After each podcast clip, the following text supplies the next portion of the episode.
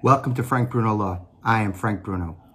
Today I'd like to speak about uh, a uh, question that I received from a uh, client.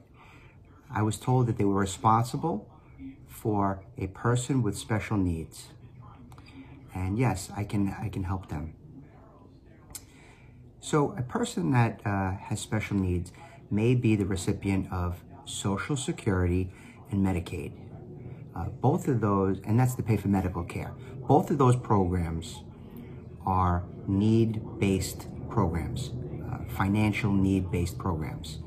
So in the event that a person that is responsible for the care of uh, a recipient of uh, these government programs, uh, in the event that they receive an inheritance, it could very well kick them out of the program.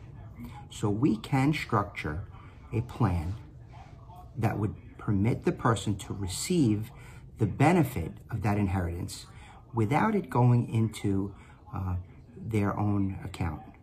We could form a special needs trust to be uh, the vehicle to hold on to the assets.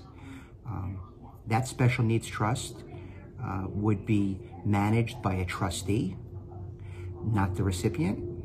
Uh, and this would provide uh, for additional care for the, uh, the recipient of those government-based programs. So if you'd like to speak about uh, any special needs care plans, please reach out to me. I can be reached at callfrankbruno.com.